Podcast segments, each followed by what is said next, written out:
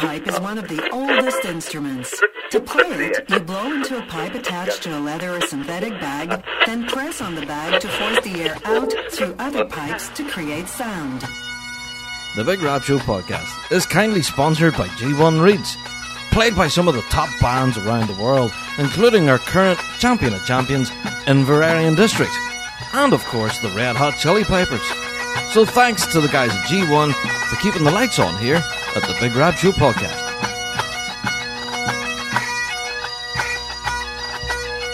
Hello there, and welcome along to another Big Rab Show podcast. How are you? Welcome along. We are the show for the piping folk. So if it's got bagpipes in it, around it, or near it at all, then we are the show for you. Now, as you may have guessed by the title of this week's podcast, we're going to be talking all about Winter Storm. What a weekend it's been. yeah. If you didn't catch us on last week's podcast, we talked all about Winter Storm and our preview and the different things that we would like to look at and everything. Man, I can't tell you what an incredible weekend it was, and we'll get into all of that in topic of the week. We'll talk all about Winter Storm. But first of all, let's get into the domestic, shall we? with each and every podcast, we kick it off with a bit of listener mail.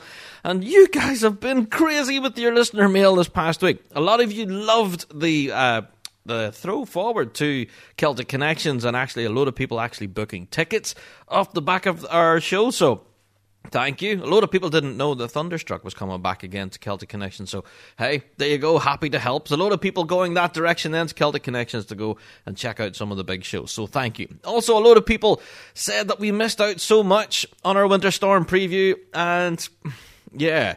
Winter Storm is such a huge event, there's just way too much to cover. I would have probably needed two podcasts to do it properly, and hey, here we are again. We're talking about Winter Storm again. So, yeah, that's this week's topic of the week. We'll talk more about Winter Storm, possibly stuff that I didn't cover last week on our preview. So, don't worry, we'll get to that. Also, a lot of very supportive messages coming through saying that they've been enjoying our Patreon page. Yeah, a lot of people really loving the extra content that's up there on Patreon. So thank you, everyone. We are putting in quite a considerable amount of work into our Patreon page. A lot of extra stuff going up there. So thank you, everyone who's been enjoying it and for clicking that support button. Yeah, we have a lot of people on there on Patreon at the moment and let's give them a shout out. Uh, we have Killian Smith, we have Andrew O'Sullivan, Andrew Shilliday, Brandon Moreno, Grant Rennie, Joe Brady, Joe Brady, yeah, Josh McEachern, Tim Hutchison, Akatabui Bagpipe Specialist, Source Bagpipes, Lone Star Piper, Harris Kilts, and Bradley McKenna. There you go. You guys are awesome! Yeah, and for as little as the price of a cup of coffee every month, you can help support the show. Every single penny raised on our Patreon, plus every bit of merch and everything sold on our website, really does help support the show. So I can't thank you enough. If anything, you guys have been kind of going a bit crazy on the merchandise this last while. We are experiencing some holdups, mind you, uh, with our suppliers. So do bear with us. Uh, that is an ongoing problem at the moment we are trying to get solved. So don't worry, we're getting to the bottom of it. But you guys have been buying the stuff up like crazy this last while. I think it's because I announced recently that we're going to be scrapping all the old merchandise and we're going to be getting new hoodies, new t-shirts, new uh, new everything. So all the old stuff that it's there at the website at the minute, it'll go. So yeah, snap it up now when you get the chance. Go along bigrabshow.com. If you like the designs that are up there, go and grab them now before they're gone because they will disappear from that website. So there you go. That's your chance. So, like I said, for as little as like I think it's five dollars a month or something, you get your hands on tons of extra content. Like we've got exclusive YouTube clips and things and videos all up there. We've also got Big Rab Show Plus, which is coming up, and we've also got tons of other stuff on there that doesn't ordinarily reach either the Fuse FM Ballymoney show or reaches us here on the Rab Show podcast. So, for like I said, click the support button and bing you can be part of the club. Now, I have got a number of messages from people who do want to support us on Patreon, but also don't want to have a shout out on the podcast. For whatever reason, that's perfectly fine. Just let us know that, hey, I'm going, I'm going to click this support button, but I don't want you to read my name. That's fine. That's 100%. Yeah, just let us know, and we will quite happily oblige. Anyway, it's been a busy week in the piping week. Yeah, in the piping world, I should say. Celtic Connections Let's talk about it at the start of the show, shall, we? Some of the big launch events did not disappoint. Oh my god! Oh my god! yeah, one of the big events that I highlighted on the podcast there last week was Brave live in concert. Now, I managed to see a lot of photographs from the event, but up until now, I haven't seen any recordings or any video footage at all from this. It's been like hen's teeth trying to find something. Now, there's been rumours that it's been recorded for either television or radio, so we may see and hear this event in mainstream media, but I have had reports from the ground from people who actually attended the event and said, Oh my God, Rab, it was amazing. They had a huge big projector screen up over the Glasgow Royal Concert Hall stage, but you guys know it was massive. Plus, they had the full symphony orchestra there, and they had all the traditional musicians and pipers and everything on stage going through the movie of Brave. Now, I, know people kind of slag me off for this as well. do you like a Disney movie, man? What do you like? Yeah, trust me. The soundtrack for this Disney film, Brave, if you're a piping fan, outstanding. It's brilliant. Go and check it out. Yeah, even if you're not into classical music or film score music for that, go and check it out. If you're a piping fan at all, you will not regret it. This soundtrack is incredible. So the, the fact that they've played it live with a symphony orchestra. Oh, it was just. It looks incredible, and I cannot wait to try and dig up some recordings from this. Also, there's been some video footage and stuff released from the festival with Ross Ainslie, Anxo Lorenzo, all those guys that I talked about, about that big. Oh, come on, I'm not only repeating myself. But that big concert featuring all of those guys, there was video footage from that. Whew, just ah, stupid. It's ridiculous how good it was. It was just amazing. I'm actually gutted that I couldn't be there at Celtic Connections kickoff. It just looked incredible. Now, the whole festival itself in Celtic Connections does run right the way through until mid to late February. Uh, plus, we have the Young Scots Traditional Musician of the Year award to come up, and plus, we'll keep you posted on that, of course tons of great stuff from the Celtic Connections Festival all to come. So go and check them out. CelticConnections.com.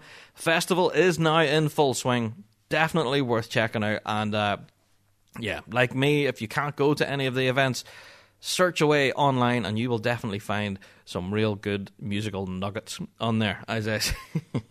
definitely worth picking out. Okay. On the Rab Show podcast, as you guys know, we celebrated episode 100 a while ago. Um, yeah, recorded the whole thing live and we had our episode 100 giveaway. So shout out to G1, our incredible sponsor. Give us some prizes for you guys, the podcast listeners. And yeah, we announced them yesterday as I'm recording this. We announced them on a Facebook live stream who won our G1 giveaway. Now, the prizes were two boxes of G1 Platinum Reeds these were our two runner up prizes, and we also had a G1 Platinum Chanter and Reed setup. So it was basically a plug and play system which is just outstanding. So, shout out to G1 again for these prizes. They were simply incredible. So, our prize winners then. The winner of the Chanter, G1 Chanter and Reed setup was Jamie Walker. The Reeds then went to Brian Harris and Camille Late. So, there you go. Yeah, our Aussie bro got a competition prize. Well done.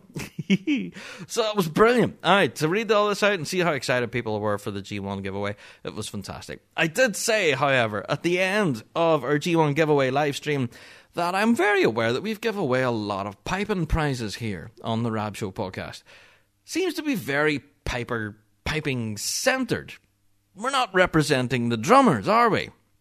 So, with that in mind, our good friends at Rhythm Monster have helped us out a great deal with this week's podcast. They've actually got quite a number of really but interviews for you for topic of the week. So we'll get to that. But shout out to the guys at Rhythm Monster. They are going to be running a special promotion on their website. They are offering Big Rab Show listeners 10% off their annual fee or their monthly subscription fee. 10% off if you use the uh, promotional code RAB Monster.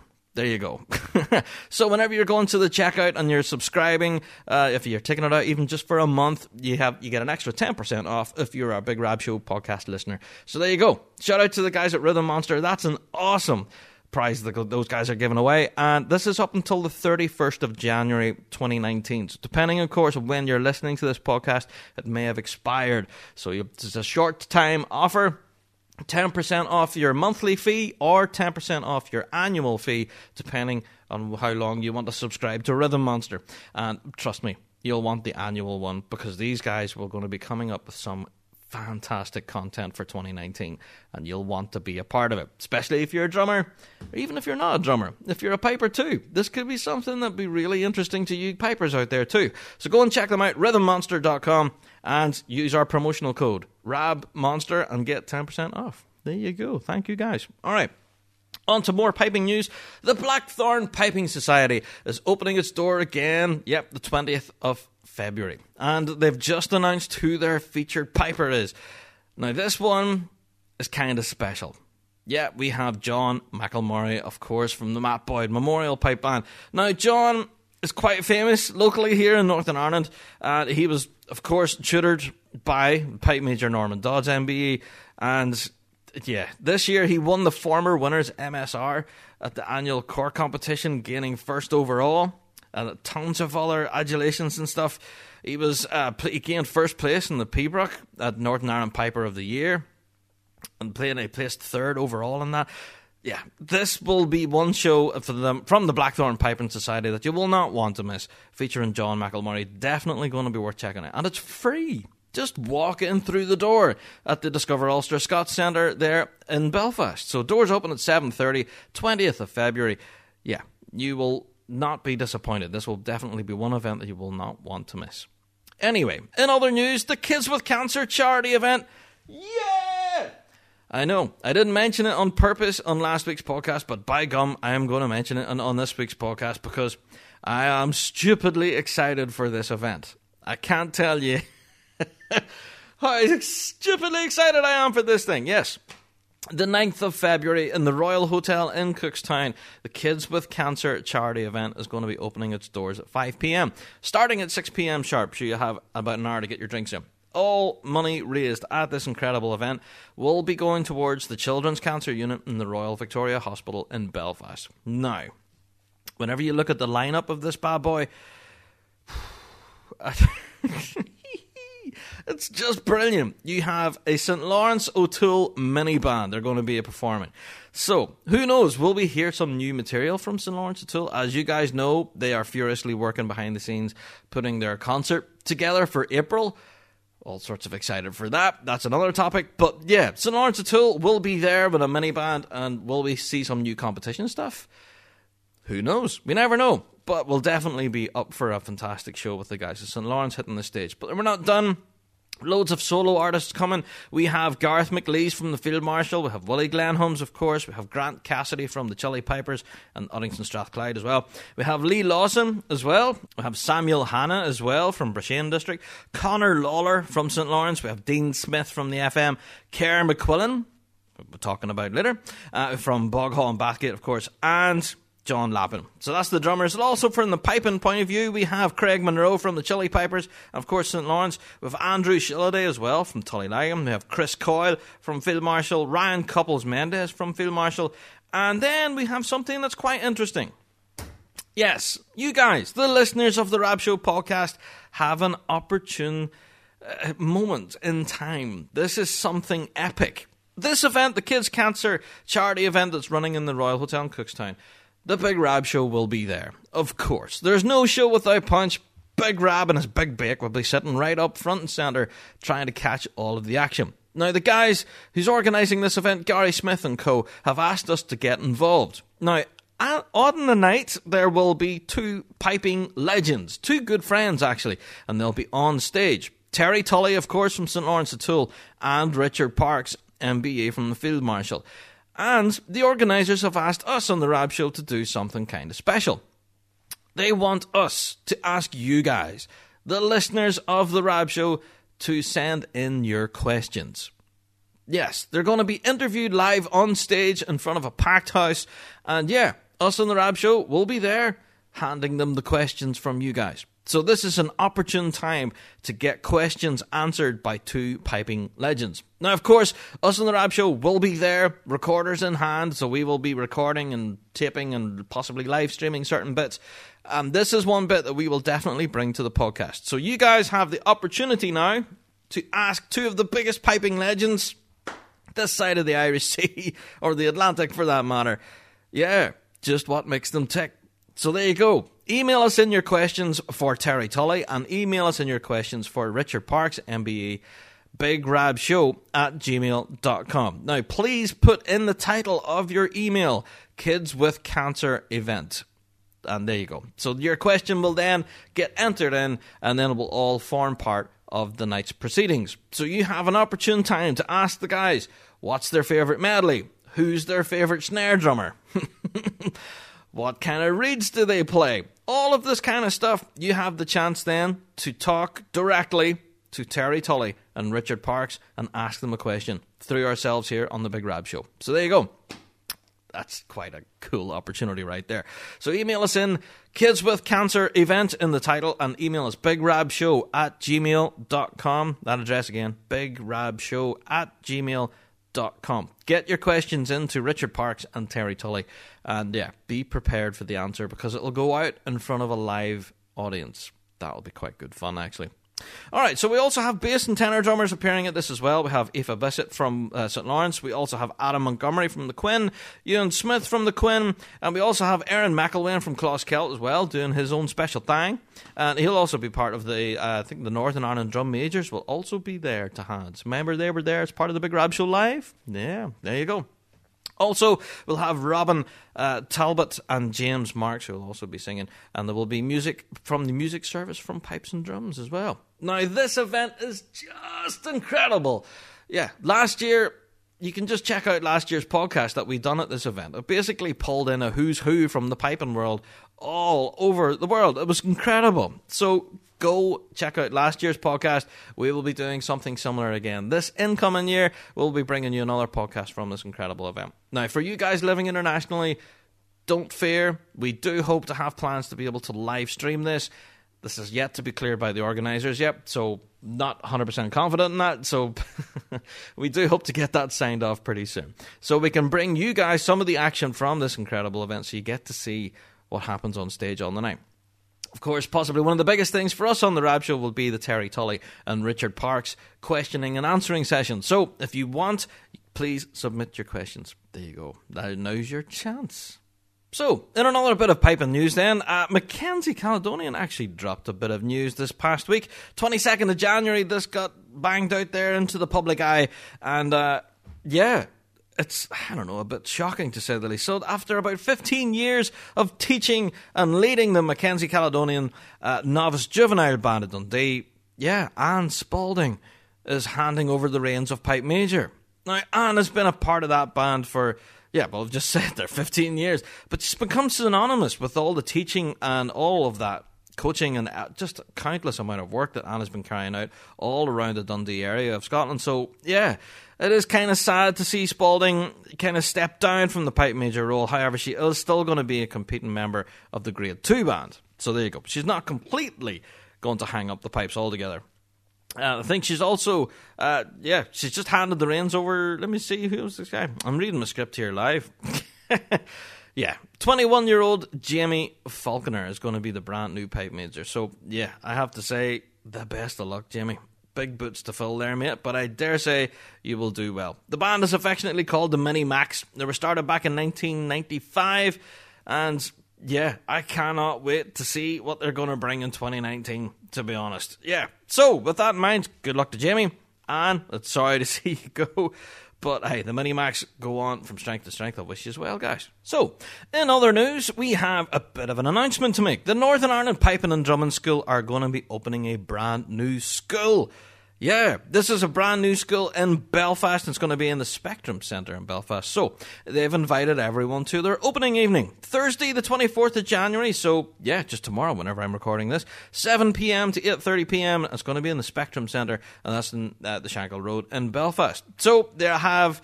Yeah, an incredible demonstration from Gareth McLeese, we just mentioned, coming to the charity night. Plus, he played at the Rab Show Live awesomeness.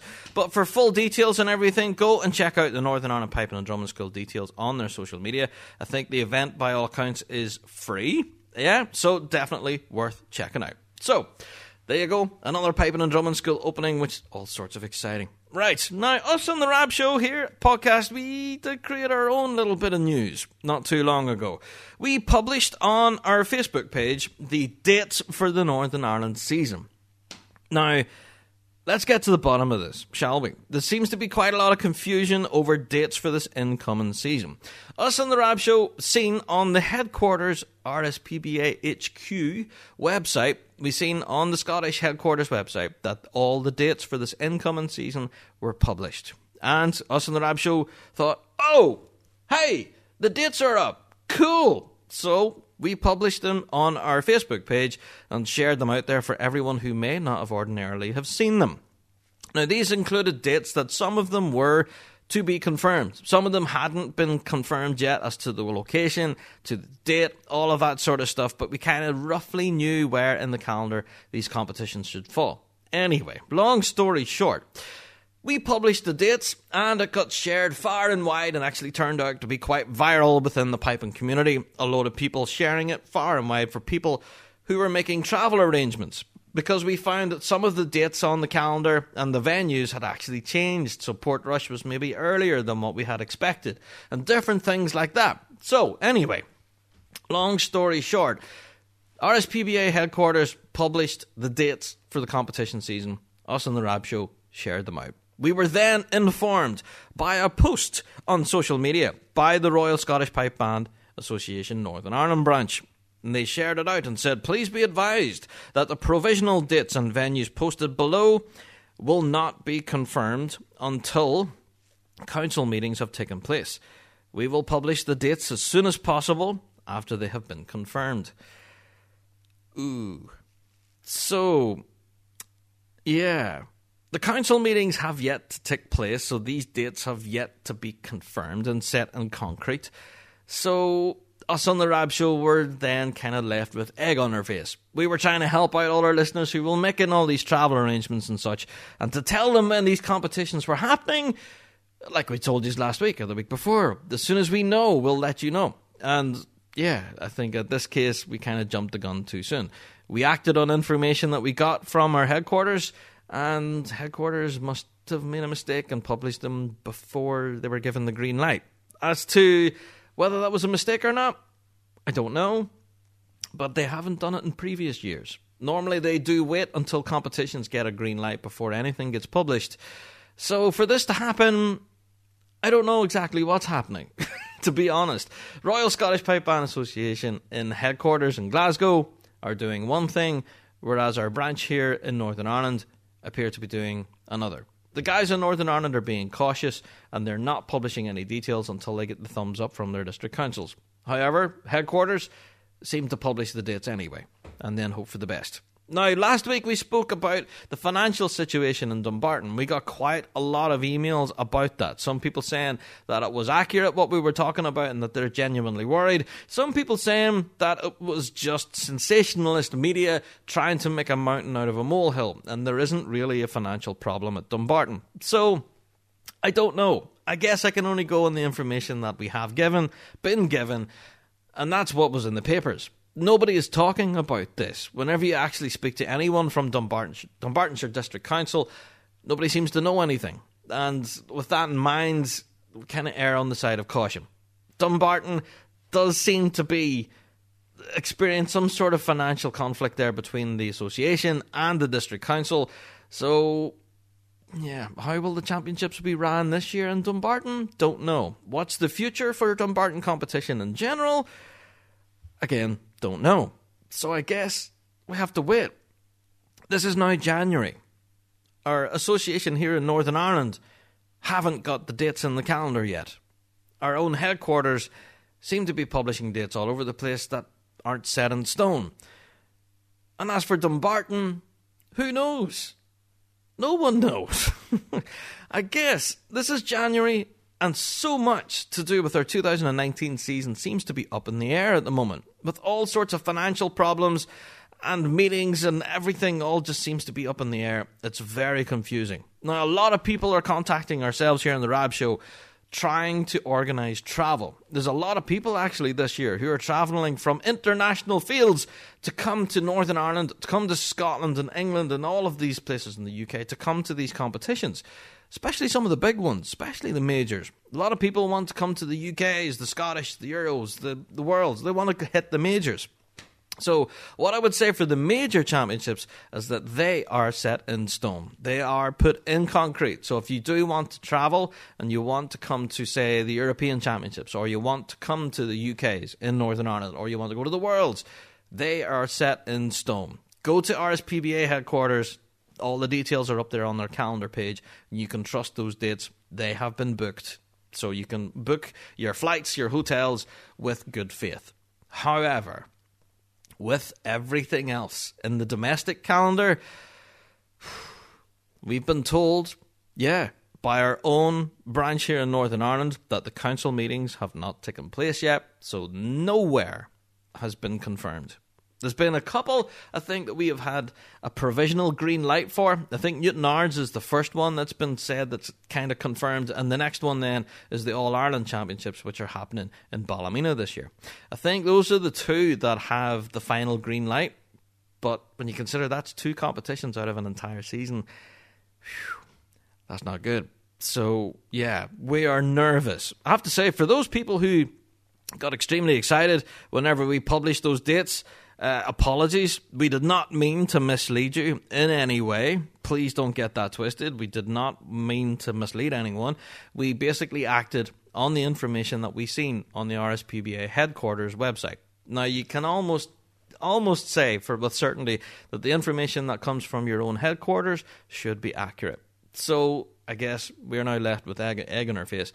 Hey ho, live and learn, I guess. So, as soon as we get the confirmed dates and not the provisional ones, we will definitely let you all know. Grand. So, with that lesson learned, we shall fly on. Grand. Okay, it's time now, I reckon. Now, for those people who are sending me uh, Snapchats and messages on Facebook, on our uh, Rab Show Facebook page and stuff, of people drinking tea, you guys are awesome. You're absolutely brilliant. Loads of people sending me photographs of them drinking tea whilst listening to the podcast. That's the way to do it. I love that. Yeah, so uh, this is something we used to do whenever we first launched the podcast, actually. I used to get people to send us in messages and let us know what they're doing while they're listening to the podcast. A lot of people listen to us when they're driving or they're maybe traveling on a bus or a train or plane or something. Uh, but yeah, if you are settling down with a big cup of tea right now to enjoy topic of the week, send us in a photo. Let us see your cuppa. Grant, well, that's it. Time for me to go and get myself a big cup of tea. It's time for the topic of the week. Are you on the lookout for a set of vintage pipes? Then look at Source Bagpipes. Bagpipes ranging from McDougall Glen, Starrick, McKinnon, McPhee, Henderson, Lawrie, and Sinclair, and many, many more. In addition, brand new set of pipes by Booth and Pettigrew. They have a no quibble return policy with 25% deposit securing any set of bagpipes, also offering a full payment plan to be able to pay for your set of pipes over 12 months. Source Bagpipes now have a range of vintage pipe chanters and vintage practice chanters in stock and are all up on their website sourcebagpipes.co.uk. Contact Ross for more information.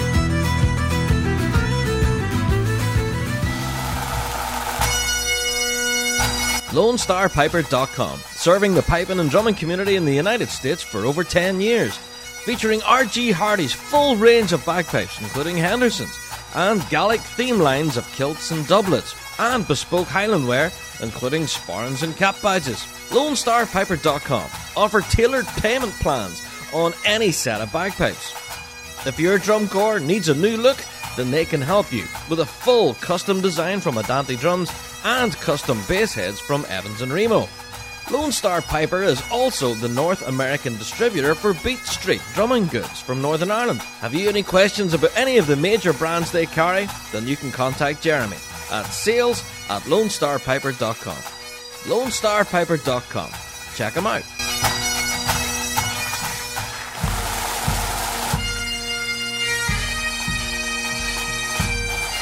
The Harris Kilt Company, 150 Sandy Row, Belfast, offering high quality garments with unique styles enough to cover any wedding, formal event, or even pipe band competition.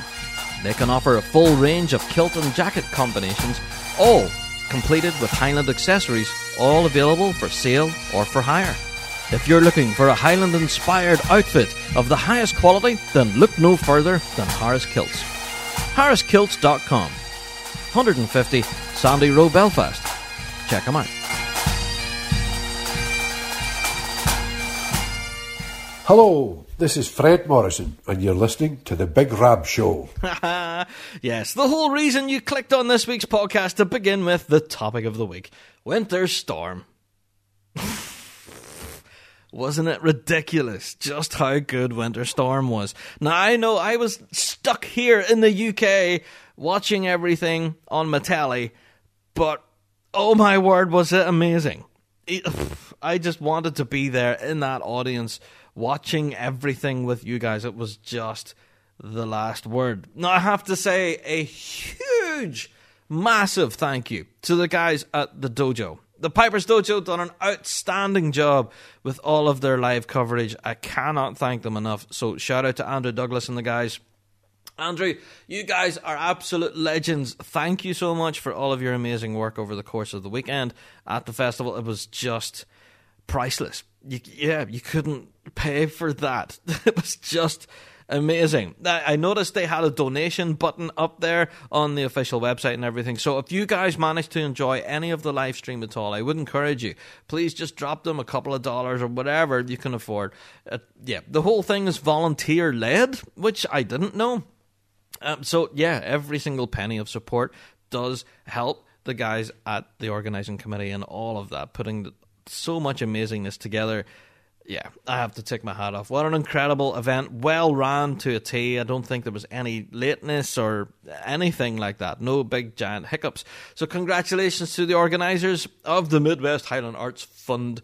It's just fantastic. Well done. So, Shout out to the guys at the Piper's Dojo. Your live streaming was simply outstanding, and thank you from all of us living internationally who couldn't go, but we were able to tune in and catch every single note. It was brilliant. However, with live streams, we had the common problem with people complaining, saying, Oh, I want to watch the senior snare, I want to watch the tenor drumming, I want to watch the bass drumming. Whereas Andre and the guys only physically had one camera.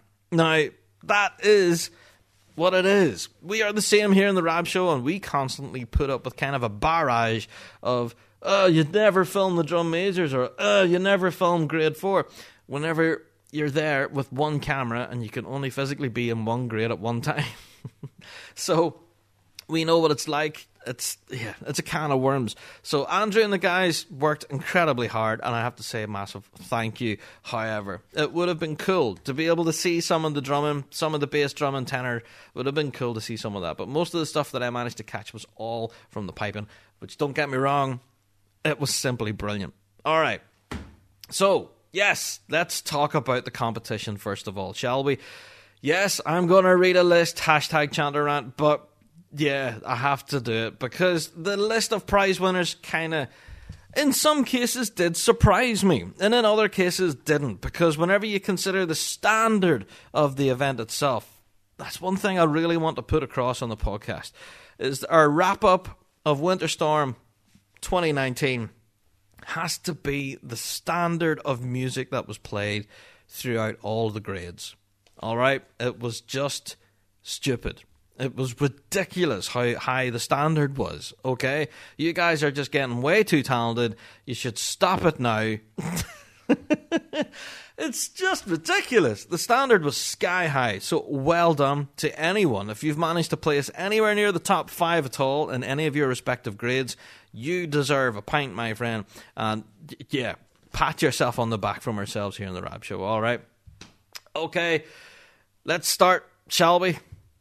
The winner of the silver medal Pibroch competition then went to Ross Miller of Glasgow in the UK. Well done, Ross. Now, reading down this, yeah, I have to give a particular shout out to Jack Williamson. Shout out to Jack, he came fifth there. Well done, Jack. You! Brilliant. And Alistair Murray came fourth there, of course, from Pittsburgh. Well done, Alistair. Third came Dan Ledden, or Ledden even. See, this is when I start pronouncing people's names wrong. And second was Austin Diepenhorst. There you go. So well done. So that was the Pibroch results for the silver medal. Not bad at all, guys. Well done. All right, on to the tenor drumming. Who lifted the gold medal then? We'll just stick to the gold medal for the tenors. And that went to Sam Johnson. Second went to Taylor Page. And third went to Kyle Haney. Well done, Kyle. So there you go. And Taylor and Sam, well done, guys. All well deserved. On to the bass drumming then. Who won the gold medal for the bass drumming? Ben Elkins.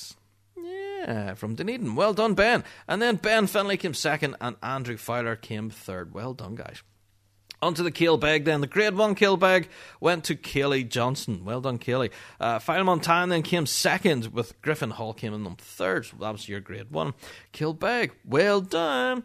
On to the Pibroch competition then. Uh, let me see. This was the amateur Pibroch, by the way. Yeah, I'm getting myself all confused now. So, lifting the Grade 1 amateur, Pibroch went to Griffin Hall. Second went to Liam Murray. And third went to Alistair Martin. Well done, guys. And yeah, I have to say the standard in that, by the way, was stupid. I actually caught quite a lot of recordings from the amateur Pibroch competition. Oh, don't even get me started. It was brilliant. I was even I was watching most of the Grade 3 actually from the amateur Pibroch, and it was. Yes, ridiculous. On to the amateur drumming then. On grade one, have to give a shout out to Kerr McQuillan, of course, from Boghall back at Kerr. Congratulations, mate. Lifted the grade one title. Well done. Second was Robert Graham, and third with Matthew Page. Not bad at all. The gold medal drumming them went to Eli Fugate. I think is how you pronounce the name. Uh, Fugate. Yeah, so well done. Second went to Blair Brown. Third was Eric McNeil. Fourth was Derek Cooper. Fifth was Grant Maxwell. Well done, Grant. And sixth was Stephen Painter, of course. Well done, Stephen. They are. So then the gold medal Pibroch then, who lifted that? Went to Cameron McDougall. Second went to Andrew Carlisle, and third was Nick Hudson. So that's it from my list. Hashtag chanter rant. But yeah, shout out to all of you prize winners. I have to say, I didn't read out just all because there's too many grades. I'll be here all day.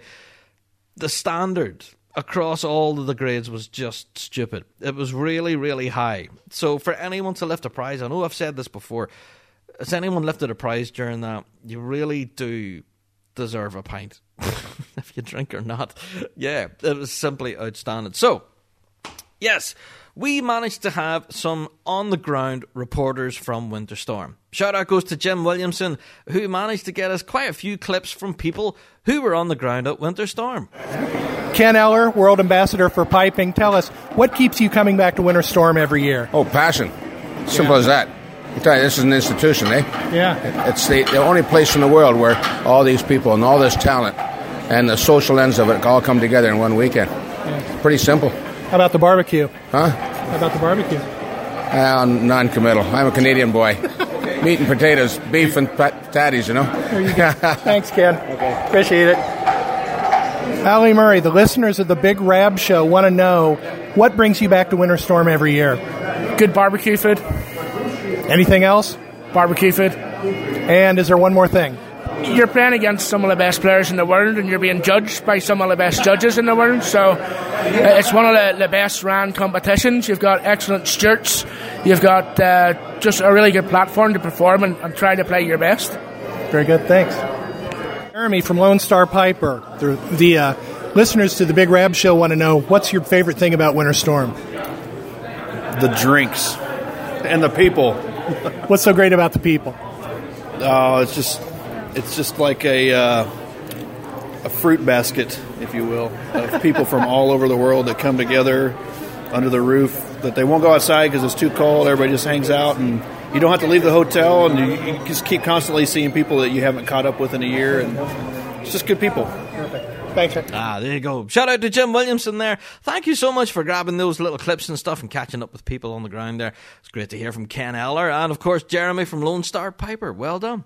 Great. Okay, let's fly on. Now, the guys at Rhythm Monster were there at Winter Storm and they managed to get some really killer interviews for us. They managed to get some of the winners uh, from Winter Storm and managed to chat to them all about their experience. So, without further ado, I should hand over to the guys at Rhythm Monster. What's up, guys? This is Mike from Rhythm Monster. I am here with Mr. Sam Johnson.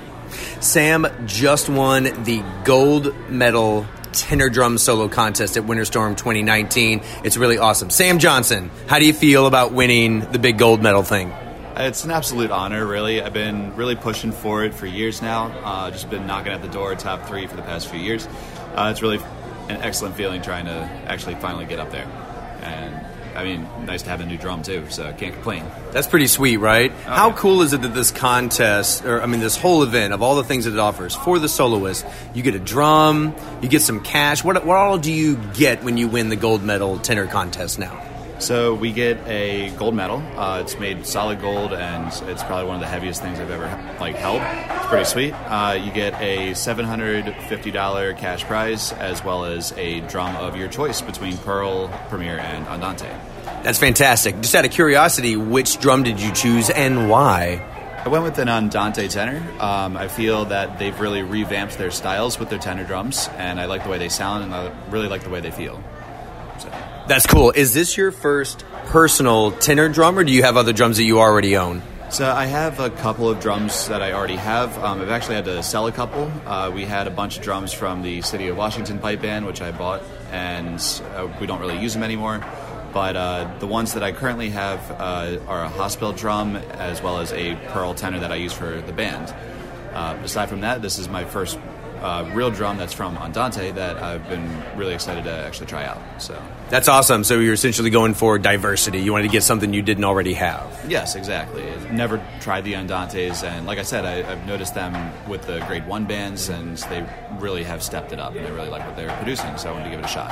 Awesome. So we actually know each other really well because we used to play in City of Washington together, and Sam actually played snare drum. So we've played snare drum together in a grade one band, but now you're in a super highly competitive grade two band, which is McMillan, and you're the lead tenor drummer. So what made you? I mean, you're one of these guys that have been an excellent snare drummer and tenor drummer, probably bass drummer for a long time. What made you go from playing snare drum in a grade one band?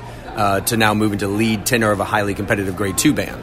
So it's actually an interesting story. We um, I played snare with City of Washington for about ten years. Uh, then City of Washington kind of folded, and I was supposed to take over the midsection their last year in existence. Uh, but since it kind of didn't work out, just took a year hiatus, and then McMillan appeared, and they had a new leadership program. So I thought it would be a perfect way to get my foot in the door and really do some work with tenors. Uh, I had never really led a corps before, and it was a really good experience. And McMillan's helped me grow in that aspect. Um, I miss playing snare here and there. Uh, I always like drum in the car and everything, so it's still there in my heart. But uh, playing tenor, I remember being a kid and wanting to do this uh, as long as I can really remember. So it, playing tenor is really where my soul's at right now. So interesting. That's super cool. And you've had a, a, fair shake at both, and you know you're super young, so you've got a lot of time to try something else some other time, right? Oh, definitely. Um, maybe pick up pipes later on. That's way down the road, but mm. I don't know if I can do that. Let's, let's, go easy here. Let's go easy. so let's talk about the the actual repertoire for the contest itself. I think a lot of people, I mean myself included, if we're not super experienced tenor drummers, we have difficulty knowing what's the difference between band rep and solo rep.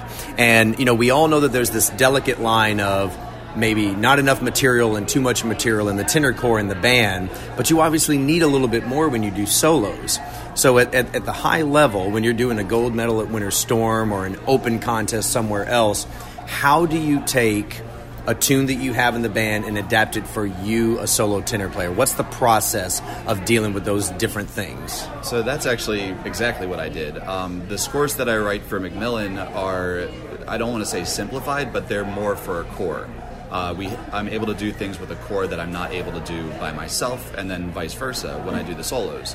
Uh, so with the core stuff, we break it up into a little bit less playing, and since we have more voices with the tenors, more tones, it makes it a little bit easier to put certain flourishing in there as well as with the certain tones with the rhythms. Mm-hmm. Um, but when converting that over to solo material, I like to keep most of the rhythms because they, for the most part, line up and I add a bunch of things that really push to be at a professional level for tenor drumming in general. Like I really incorporate a lot of snare rudiments. Uh, we got fives, roughs, uh, all those other Cool. Radimic at times. Yeah. Um, so it's just I like to push that kind of thing because you don't hear it that much, especially So on a tenor drum. You find yourself adding more embellished figures Yes. on the tenor drum and doing solos. Yeah. That's super cool and interesting. And if you do that sort of uh, those embellishments in a band setting, it can be too much, overbearing, uh, and it's just going to be muffled. So Totally, and even if you try doing that, those really compressed embellishments, given the nature of the tenor drum, even a 14 inch drum, you're not going to hear it. Yeah. It's not articulate enough. But in a solo setting, when you're facing forward, it's just you, you have time to let that shine. That's awesome. Yeah, and it really helps uh, with, especially with solos, because you can push the dynamics that you're looking for. You don't have to rely on anybody else as you do with the bands, and we'll get that with the band as well. But you really have an easier time because you know what you're looking for, um, and you can do those rudiments however you think are best with those dynamics. That's awesome, man. So you, you bump up the level of just material, more embellishments, more advanced stuff. And I assume it's the same for the flourishing, right? Do you take the flourishing to the next level? And if so, how high do you shoot? Do you go for the most virtuosic stuff you can do? Or how do you balance that out from a flourishing standpoint? So it's actually an interesting concept because you have to. It's kind of like a mixture of old school and new school. You have to make sure you establish the four pattern, the uh, normal, straightforward beats. Um, that you know how to do forte pianos. That you know how to do basic beats, basically, and then you can add the extra things uh, with flourishing. And it depends on what you're able to do. Uh, I always push myself to the absolute max that I can. Uh, like my shoulders still hurt from today, so it, it's it's a process, and you just got to keep working at it. I've been practicing for the past three months straight, every single day on these sets. So Awesome. And what are the sets you have to do now for the gold medal tenor contest in Winter Storm? It's uh, a MSR, and then you take a slight break, and then you do a hornpipe jig. Excellent. And are all of those band sets for you, or are some of them band sets and some of them your own? The MSR is sort of a band set. I took the March and strathspey from one set, and then the reel from the second MSR that we do, and kind of meshed them in together. And the hornpipe jig, I actually wrote pretty much my myself. Uh, the jig Alex Goldell wrote, and it's phenomenal. Uh, it's based off of a, uh, a St. Lawrence O'Toole score, and uh, I kind of meshed, melded my score to that, and it's worked out really well. That's cool. What about the jig? The jig is a lot of fun. Um, it, I played Fiddler's Rally. Uh, It's an eight-part tune, and that's that's a lot of playing. That's a big tune. yeah, Yeah. So it was a lot of fun, and uh, I hope to play it again in the future. And like I said, I push for a lot of uh, really difficult flourishing, especially in the eighth part. Um, I was doing like a windmill and a bunch of like push-outs that really you can't do that often. So Gotcha. So, two questions. First is who have been some of your biggest flourishing influences for your solo tenor playing? And second question is in your championship solo sets yesterday, how many signature Sam Johnson combo crazy flourishing moves did we see? So greater greatest influences and craziest combos. What do we got? All right, so I learned from Margaret Pang, who was uh, one of the founding people of, like, I want to say tenor drumming in general. Yeah, absolutely. Um, she played with City of Washington for a while, so she's obviously an influence. Um, more modern flourishing, I really look to people like Jordan Bailey, uh, Owen Russell, uh, even Simon Hodgett at times. Uh, Yeah. The ways that they kind of do their things, and I Yeah. mold that into my own sort of style. Awesome. Um, but as far as rhythmically, I look for what Boghall and Bathgate's really doing. Cool. They're the rhythms that they're really putting on their tenors are so different from anyone else right now. the Stevie McQuillan school is still shining through big time. Yeah, definitely. Um, and he's been a major help in the past few years as to helping me grow with that. So I really got to thank him for that as well. Um, what was the other thing? Crazy combos, Sam Johnson signature series moves. What do we got? All right, so So if we're watching your Winter Storm Championship video, what are some of the cool combos we can look for that maybe we've never seen before that are Sam Johnson only? I don't really want to say anything, really. Ah, I, kind of took from everybody that I've really watched. I watch a lot of YouTube videos from many different soloists and bands and just kind of pick them apart and see what I can add in. Um, the one thing I will say is somewhat unique is, like I was saying earlier, the eighth part of Fiddler's Rally. I was doing push outs in a triplet pattern, so it's super fast, especially in jig time. Um, just one after another, push out, push out, push out, push out, and it, it worked out really well. It took forever to get down, but uh, I haven't really seen anyone do that sort of move in a jig time, so I was really excited about that. That's awesome, man. So, final set of questions for you is we have a big advantage living in North America and just driving or taking a short domestic flight here to Winter Storm. But we also have the challenge of flying overseas to Scotland every year, right? What would you say to first people who live in North America? How important is it that they attend Winter Storm? Talk to us about that if you live in North America to come to Winter Storm. So, if you're really looking for the biggest sort of contest in the United States, this is the place to be. Um, it's always a great community. Everyone from overseas comes here. Uh, everyone knows this competition, and it's really a great chance to network and be a part of the whole bagpipe world, which, I mean, we are a part of, but really getting to know the people like Richard Parkes, who you never think you would meet, and you just happen to run into him in an elevator. Yeah. It's a really cool experience. For sure. And so, what would you say to people that, that live either in the UK, Australia, New Zealand, the EU, um, when they face the international challenge of having to come all the way over here? What would you say to them as far as helping them realize just how awesome it is to be here at Winter Storm? Uh, I'm not exactly sure what contests there are, especially from a tenor perspective. Um, there's not really many adult contests anymore. Right. Um, so it's it's nice to have that kind of circuit and that kind of quality of players at this contest. Yeah. So if you're really looking for a good contest, uh, especially tenor and bass drumming, this is the place to be. Right on, man. Well, your performance was clearly stellar. Can't wait to check it out and pick it apart a bunch on YouTube. Really looking forward to that. Do you have any other parting thoughts for aspiring tenor drummers out there? Uh, keep practicing. It's so so worth it. It really is. And listen to the feedback that you get from contests. Um, like I looked at all my score sheets from the past. I don't know how many years, three or four or five, and took every single comment to heart and made it work out. So That's awesome, man. Thank you so very much. yeah, thank you, Mike. What's up, guys? This is Mike from Rhythm Monster. We're here with Eli Fugate. He is the 2019 Winter Storm Gold Medal Open Snare Drum Champion. How you doing, Eli? Uh, pretty good. Thanks, Michael. It's been a pretty awesome weekend for you, yeah? Uh, it went well this year. Yeah. Yeah. Have you had a good time at Winter Storm before, during, and after the contest? Oh, absolutely. Yeah, it's a great event, and uh, uh, every year it just keeps getting more fun and more fun. So, That's cool, man. I mean, you're you're a you're a cat like me. We're both drummers in the United States, so we have a geographical advantage being here from our international buddies. But it's still a haul. It's still a lot of work and a lot of commitment. Tell us about your path in Winter Storm specifically. How many years have you been coming, competing, stuff like that? oh wow. Um, so, think uh, the first year they held the drumming competition um, was in tw 2004. Yeah, and uh, early, I, I early came on. I came that year and I won that year. Awesome. Um, I came back the next year. I took one year off, came back again, and then I actually had a long break. I hadn't been uh, going to some of the bigger events, financial reasons and whatnot. And, um, five years ago, I started coming back. So every year I've been coming back, and Yeah. I'm so happy I do because again, each year it's just so much more fun every single time. So. Absolutely. Yeah. And meanwhile, you've also been leading a pipe band here in the United States. Tell us about that a little bit. Yeah, so um, I run the drum corps for the Prince Charles Pipe Band, and um, this year, this season will be my, my sixth sixth season with the band. So um, it's been a, a great experience and um, a, a journey, for sure. That's awesome. So, about the same time you've been leading the band, you've been coming to Winter Storm pretty regularly. yes, yes.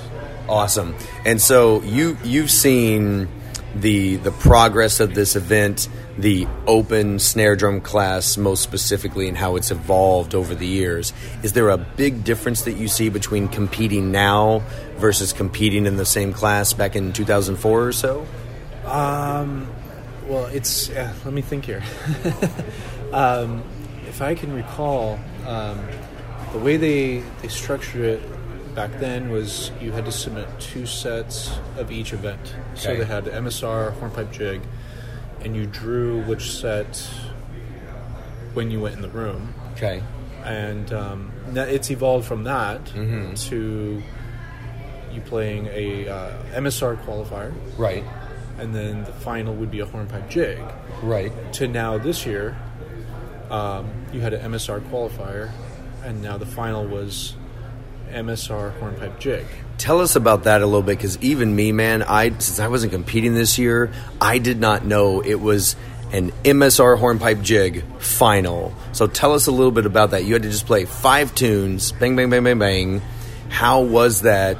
Putting all those together and just playing all those five tunes in succession because I've never seen that before. Is this a new new thing to you?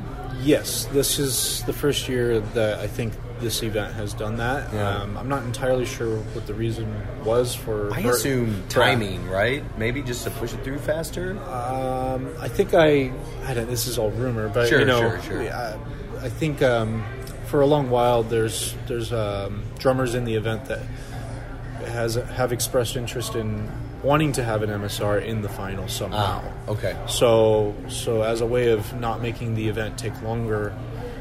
Um, by having an extra event, Yeah. um, maybe this was the compromise to achieve that. I, I don't know. So Did- I actually don't know why they, they changed it to that this year. Did you like it? Did you like having a five tune set for the final? Yeah, it was it was okay. It was definitely a long set, uh, especially since um, depending on how long your MSR um, content is, um, that can make it that much longer of a Sure. of a set. So um, yeah, um, it, it definitely was a marathon. Yeah, absolutely. but um, I didn't actually realize how long it or how much of an effect it had on me um, until after I walked off. So right? Because it's the first time you've done it. So, yeah. So you played an MSR for the qualifier, Right. And then they took the top eight. Then it was a random draw for play order. Then you played an MSR hornpipe jig for the final. Were your MSRs different from the two rounds? No, no, they, the the rules didn't specify that you had to do that. So I don't. I actually don't think anybody did. Smart. Because what reason would you have to Right. do that? So um, if they do that, then that would definitely make it more challenging. Um, to have that much longer of a set along with a different MSR Yeah. set, but you know if that is what it is, then that's fine too. That's awesome. So Talk to us a little bit about your music. Talk to us about the the tunes you chose and why. Uh, the composi- the drumming compositions were they yours? Were they someone else's? Tell us about the music you chose and why you chose it in your process. Okay, so uh, a long time ago, I I um, I wanted to, as any probably pipe man drummer, wanted to play the the ultimate set of ultimate sets, and so Okay. I um, I wanted to. Years ago, I was playing uh, Donald Cameron, Cameronian Rant, and Pretty Marion. So so all Duthart scores. No, um, No. I well years ago I did play the Duthart Okay. uh, Donald Cameron. Uh, more recently, I've written my own score to Donald Cameron. Okay.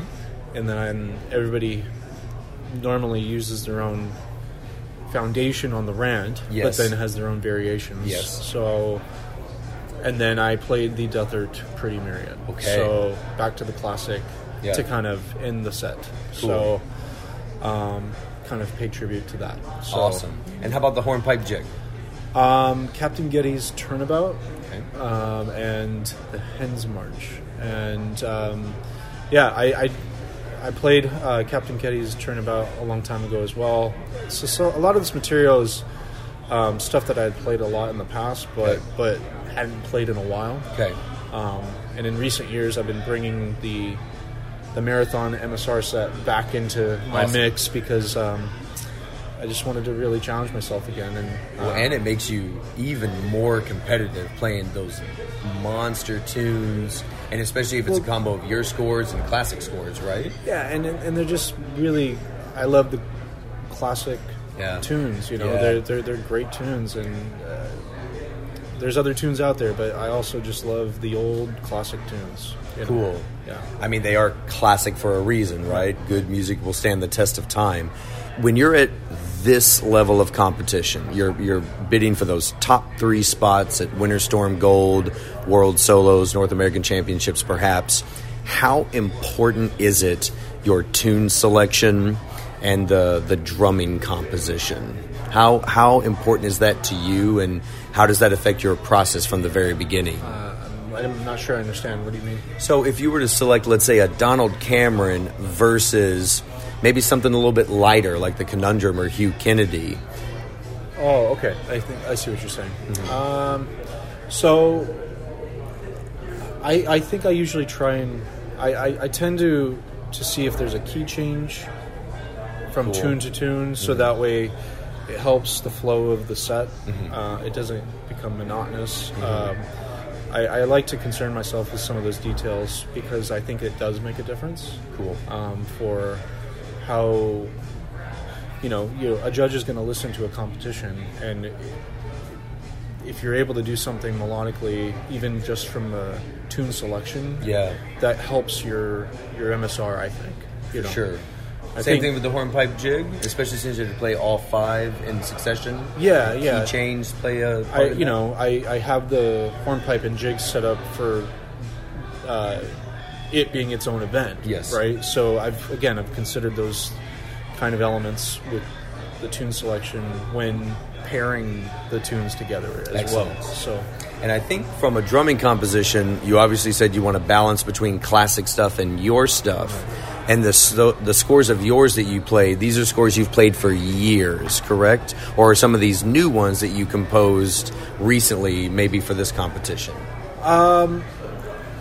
So yeah, no, I've I've um. Recently, I actually I was playing uh, a new score for the for the jig. Okay. I hadn't played that before, so Okay.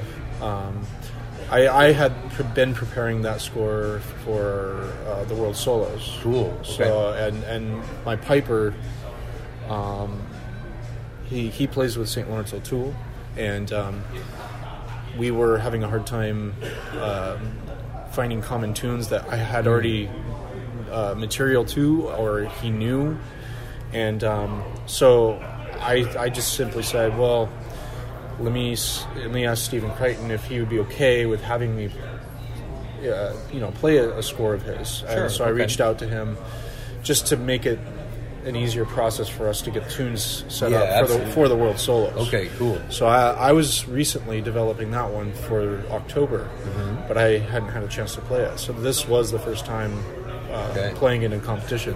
Ver- So- First time ever in in a contest. in a contest. Yeah. Okay, and so how long do you think your total preparation process was? We've heard from some guys they were planning this out three to six months. We've heard from other guys they reserved it for just four weeks and they were really intense for those four weeks. What was your process like in preparation? Um, so it's it's different year to year uh, in a way for me because um, my job I worked I work really interesting uh, shift patterns. So um, it kind of is dictated on what I can have time to do. Mhm. Um, so I, I actually work at four or five in the morning sometimes, and when I get off, then I have time uh, available before I have to go pick up my son. Wow. Uh, so I have a few hours to cr- cram in some practicing, you know, and Okay. and, and then not any particular amount of days in a week necessarily. So so it, it is very sporadic for me Yeah. because of the elements that are in my life. Yeah. Uh, yeah. You've got job, you've got family, you've got real life stuff to worry about. So you've Right. just always got sticks and pad in the back pocket, ready to I've throw down whenever you can. Sticks everywhere. Awesome. I have a sticks and pad in my car. Cool. And everything. So yeah. That's awesome.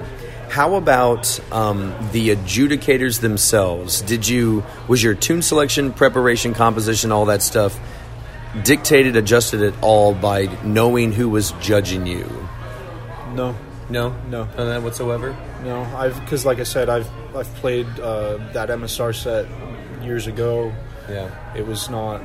None of my tune selection was based off of the environment, the judging, no, nothing like that. Very cool. So, Next question is about environment. Um, it's an indoor gig, not an outdoor gig. Um, tell us about you know sticks, heads, drums, stuff like that. Did you have gear adjustments that you did specifically for this indoor contest versus the band or maybe an outdoor solo contest? Um, this year, yes. I so I in years past I've I grew up playing on uh, Premier drums Right. mostly, so I, I've always felt at home and comfortable playing on that product. And I've always done a pretty decent job, I feel, at getting a good sound for indoors uh, at, at these competitions. I've tried a few things along the way to see what works better, what doesn't work as well. Um, and um, through an experience at the World Solos this year, I I had some things not working quite well with my drum, and uh, thankfully, uh, Marcus Winlock actually was nice enough to let me borrow his as a backup if I couldn't get mine going. Okay. So um, I ended up having to use his, Wow. and it was an Andante, and so anyway, uh, there was some things about it that I, I actually kind of I went through a process of realizing, or or or, or you know, I I don't know, just kind of experiencing it Yeah, differently in an indoor environment. So um, I made the decision that I was going to go ahead and use the Andante for, Okay. for this competition. And what what about sticks? Some I've heard some guys say I, I like to use slightly beefier sticks outside with the band, and I maybe like to use lighter sticks inside for indoors. Did you have a, a similar thing in your experimenting? Um, I've tried some different things regarding that, but in the end, I, I feel like I always end up with a just a sort of a medium weight with a, a stick that's well balanced and has a good pitch to it. Gotcha. So nothing, nothing out of the ordinary, really. Gotcha. Last question: Since you're you know a lead drummer of a band and you're a highly competitive soloist, are there, are there any thoughts you've had about your musical approach? I'm approaching things this way when I'm leading my band. I have to make these adjustments when I'm at Winter Storm as a soloist. Are there any adjustments there that you think about, and if so, what are they? So with the band, um, I think there is a difference because there's so many other components and elements uh, going on when the band is ramping up, and what you know, especially with pipes, Yeah. um, weather, and but that that does. Um, it's very warm where I live, Yeah. and sometimes if it's really really warm. Um, the pipes can't play very long before the pitch goes Right. way too high, Yeah. and so that can dictate a lot of time we actually get to prepare as a band. the so minutes leading up. so hours, I would yeah. say yeah, there is a difference, and, and you kind of have to do it situationally. Gotcha. Um, so solo versus band preparation, or yes, it, it's it is different. Gotcha. And it is different on the day, depending on what you run into. Sure, So- sure. My last question for you in this regard, band versus solo, is tempo. To me, it seems pretty straightforward. Band tempos pretty bright. Solo drummer tempos significantly slower. Is this something that you have have thought about consciously? You know, for example, okay, we want the march tempo to be 82 in the band, but I'm shooting for 79 as a soloist. How do you deal with tempo adjustments, band versus soloist? Um, so with the band, there definitely has been discussions about that kind of thing regarding where you want to where you want to be when you start after the rolls, um, and how that naturally um, falls into place for the next tune and, and then the next tune, and you know, Yeah. you want to get the first one down Yeah. because everything else kind of falls in place. Yes. Um, you don't need to worry too much in terms of did it fluctuate this much or that much. Yeah. But if you get the first one bang on, then typically I think it usually goes pretty smooth. Awesome. Um, solos, I like to have a, a, a nice upbeat swinging march. So Okay. I just I don't ever really do anything with a metronome and have an exact because you're not really allowed to do that in the Sure. in the environment. So Right. I don't really ever do it that way. Okay. I just want to make sure that it nice and bright, Feels right. swinging. You know. Yeah, that's cool. That's it. I like that a lot. What do you think? What do you think is your biggest takeaway from this year? You know, obviously, th- th- there's an element of, of subjectivity and, and and things when it comes to adjudicating. Right? It's not completely in our control, but you clearly had an edge this year. You were you were feeling good going in and coming out. What is your big takeaway to try to keep your growth continuing for your next solo contest in Winter Storm next year? What have you What have you really learned from this experience that you could share with us? So um, I would say that I feel I, I just tried to play more myself uh, than I had played in a long time, and get back to the way just the way I was playing a while ago, um, and just not hold back, Yeah. go for it, have confidence, and just you have nothing to lose.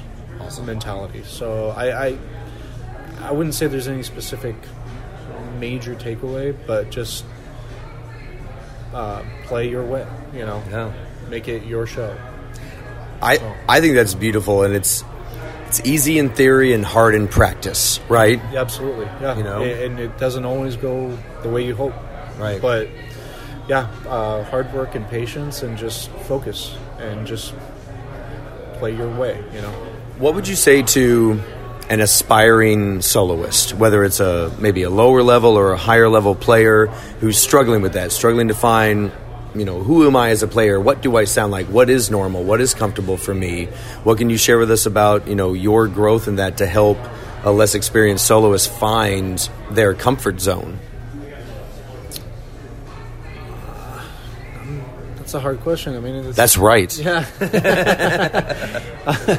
um, you know, I think, especially if it's a, a, a lower grade levels, it's usually a lot more beginning players. So, regarding um, players that are at that level, I feel like the biggest things that they can do to focus on and to to get comfortable doing it is doing a good introduction, um, trying to be relaxed and, and, and as smooth and musical as possible while they're playing, and then uh, have a confident ending. I mean, it really almost those three elements, and I know it almost sounds cliche to say that, but But it's so true. But it really, I don't, I don't mean to sound like everybody else, but Yeah, yeah. I- for that level, I would say those are the the things that really are the things that I would focus on. So. That that sounds good to me. What I hear is bookend your performance with consistency and just be smooth in between. Yep. Yeah. I like that a lot. Last question, man, is what's next for Eli Fugate? What are you What are you doing this year that's new and special, or what's up with the band? Where is your your drumming, pipe band, musical focus now for 2019? Um, so the band has our AGM next weekend. Um, uh, I, I think shortly after that we'll have a pretty solid handle on what our plans are for this year. So at the moment we're not totally confirmed on anything out of our local area. Um, but for solos, um, I haven't made uh, arrangements yet. But I'm now I'm thinking I might try and go out to the Vancouver Indoor. Cool. I might try and get up there for that if I can work it out. Yeah. Uh, but I need to make some things happen in order to have that happen. So. And how about the World Solos? Um, I'll be back at the World Solos for sure. Very so, good. Um, yeah. So here in North America, especially since you're West Coast, Winter Storm's no-brainer. Got to do that. Vancouver Indoor is a big, exciting one for you. What about Maxville for a soloist like you? I know Maxville's on the other side of the continent, but is that an attractive solo contest for you? Um, not at the moment. Okay. Um, I we did go there as a band a few years back, and um, it was a fantastic experience. Um, it was wonderful to be there, and luckily it was a year that was not raining. Yeah, right. I've heard horror stories about the years Yeah. that it rains there. So, um, but um, it was very. It's a long way out, away from Yeah. from San Diego, Totally. especially. Right. It is pretty far trip to go play Sure. solo. You know, and so the band would have to go for you to go as a soloist. Probably, Gotcha. um, just because of the. It, it's it's not a contest that's like Kansas City. Yeah. Let's put it that way. Yeah. In terms of the the players that come, how big the competition is, how how fun the environment is because of the people that come. Yeah. You know the the.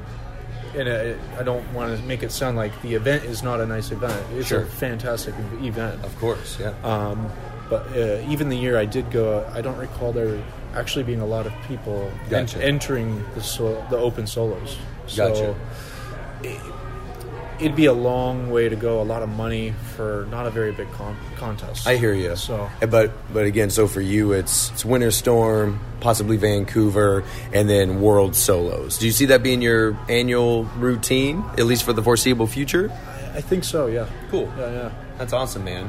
Well, we're definitely super excited about checking it out on YouTube. There was a live stream that's posted for free, right, where we can check out both of your sets, I assume. I'm sure they've already been posted by now. Have you listened to your performances yet? Um, so actually, uh, my wife was live streaming the live stream Excellent. on Facebook. Cool. and it was uh, so funny because um,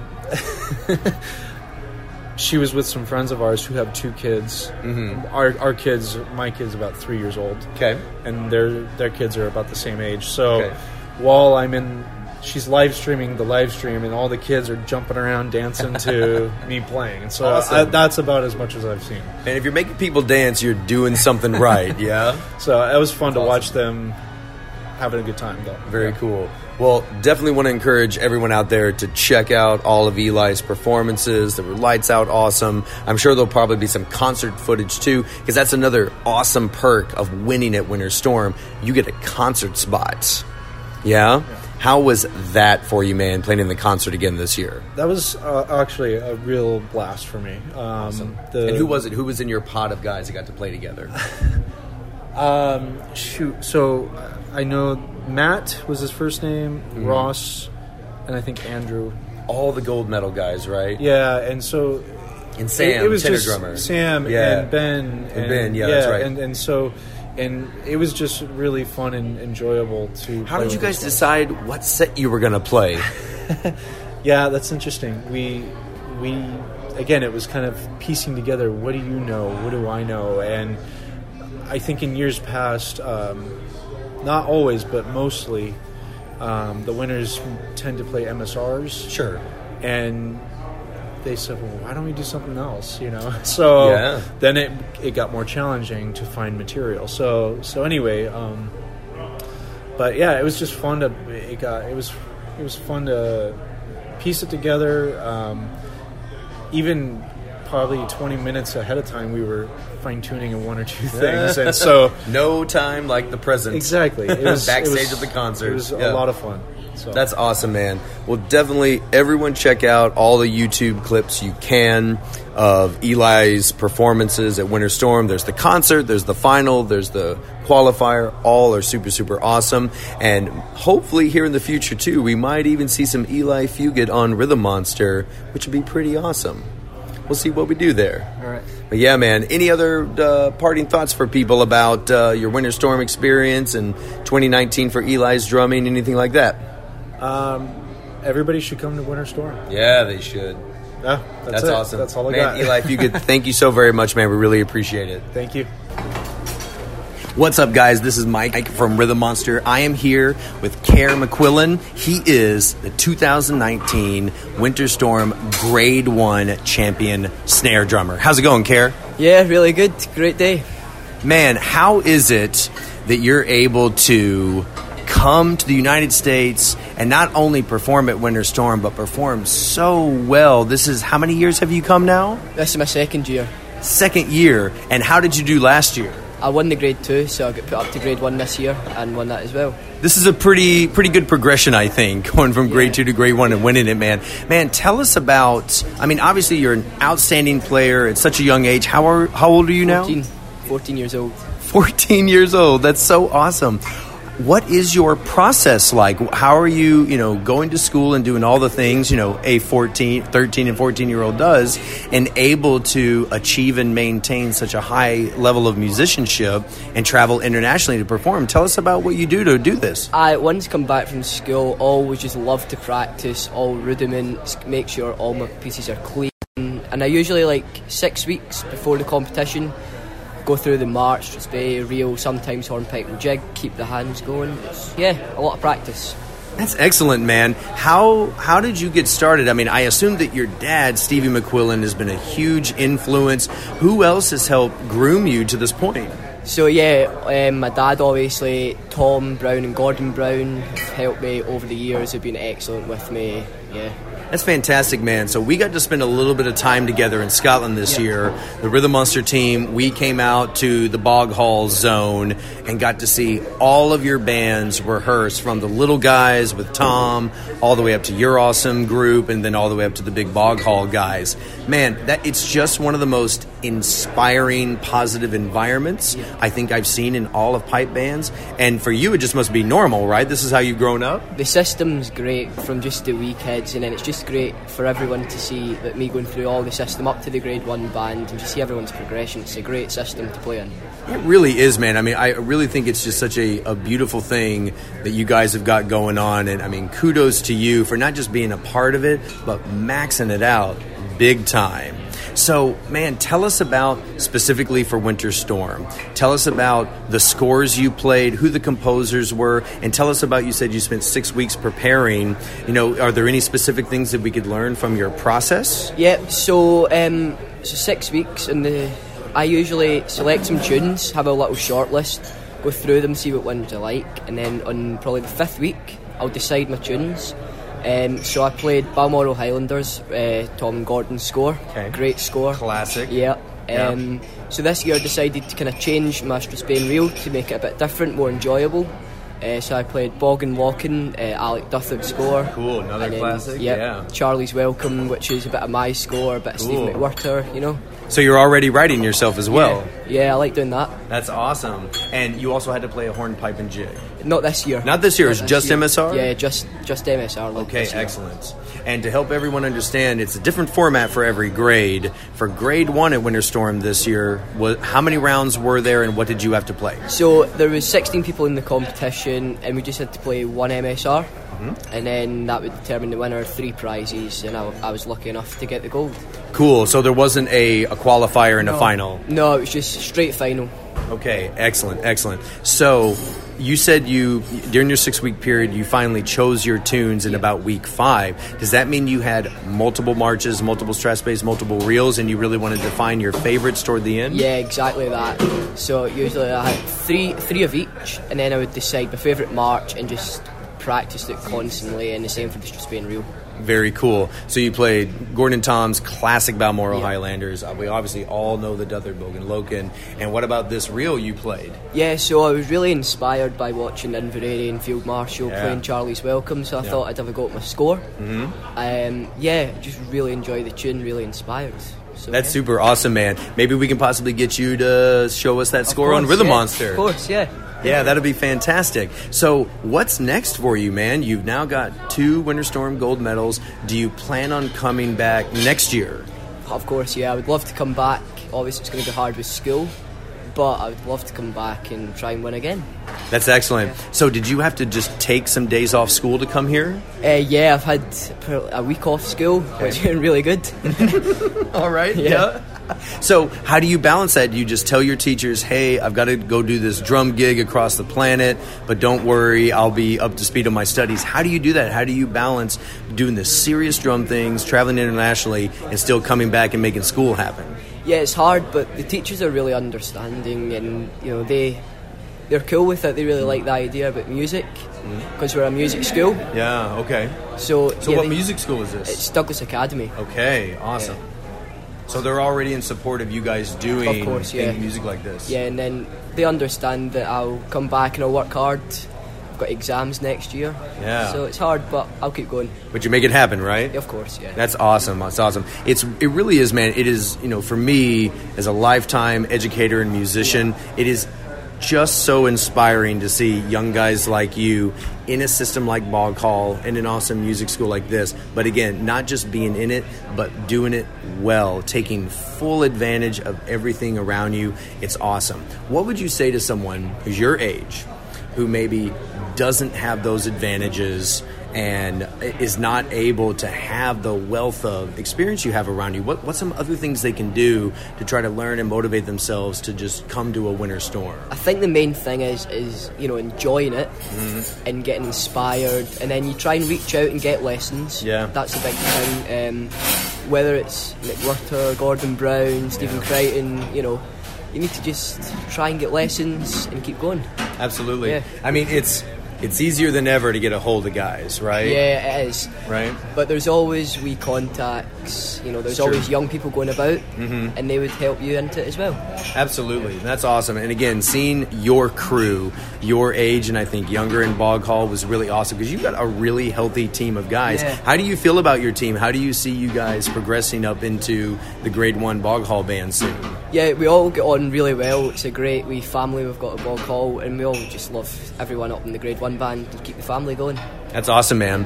What other solo contests are you going to do this season? So um, in February, I've got the Shots Junior Championships. Um, I'll have the Lothian and Borders branch, and World Solos, obviously. Just little competitions like that. That's cool. And you've done World Solos before. What, what have you done thus far at the World Solos, and how have you fared? So yeah, I've I did the tenor drum when I was younger.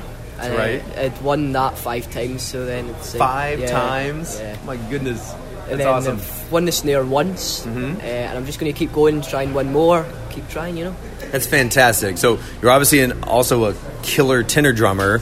Do you see yourself keeping up with that? Do you ever see yourself maybe also playing tenor drum in a grade one band, or is it just all snare here on out? For me, it's just snare. Okay. Yeah, obviously the tenor drum helps Mm. understanding scores and tune structure. Yeah. Um, but for me, it's just snare.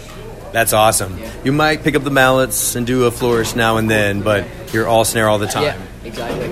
That's fantastic, man. So, coming back to Winter Storm again next year, what would you say to other other international guys, guys who don't live in the U.S. or Canada, who maybe think, "Oh, it's impossible. I can't get off school. I can't get off work to go compete."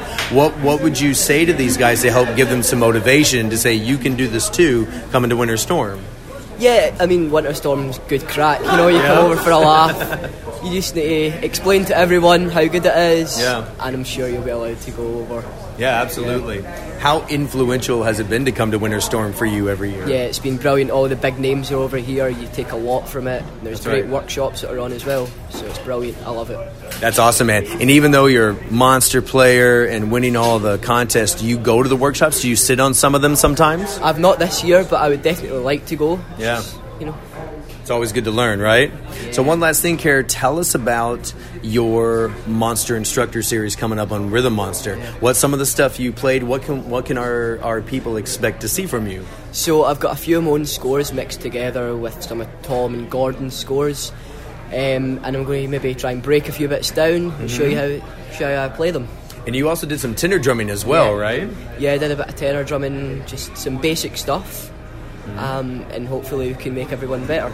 Man, it's really cool. You are the definitely the the only person we've had so far who was able to lay down some excellent snare drum stuff at multiple levels and some killer tenor drum stuff at multiple levels. That's crazy. Yeah, thank you. It means a lot. Yeah. Yeah, man, it really has. I have to tell you again, as an educator, it is awesome seeing you and your dad go all over the place and do these excellent things and, and seeing you grow in the short time we've known you guys. Thanks so much for hanging out with us. Just love pipe bands. Hopefully, we can keep it all going.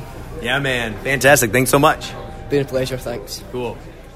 There you go. Wasn't that fantastic? I have to say, thank you so much to the guys from Rhythm Monster for grabbing those interviews. And to those guys who took the time to talk to them, thank you so much. It was great just to catch up and hear about what happened on the ground. Now, if you managed to be a part of Winter Storm, if you were there, I have to say you were one lucky sod. I really wish I could have been there because watching the fun and frivolities from everyone, it just looked to be ridiculous. so yeah, we managed to watch all of the concert and stuff thanks to the live stream as well. And I have to say, the concert, man, oh my word, it was just brilliant. I think stand standout things from the concert for me has to be Stuart Liddell. Oh my god, that guy can play. And also, I'm a massive Fred Morrison fan. That guy is an absolute legend, and he put on one heck of a show. So shout out to the guys there at the concert. Simply outstanding. I can't tell you. And you can go back as well. I've shared all the links, of course, on the Rab Show Facebook page. All of those are all up there. You can go back, tune in, watch the whole thing again if you want, including all the competition stuff. so much good stuff. Thanks to the guys at Dojo University for producing all of it and letting us all live precariously through their online live stream. It was simply brilliant. So there you go.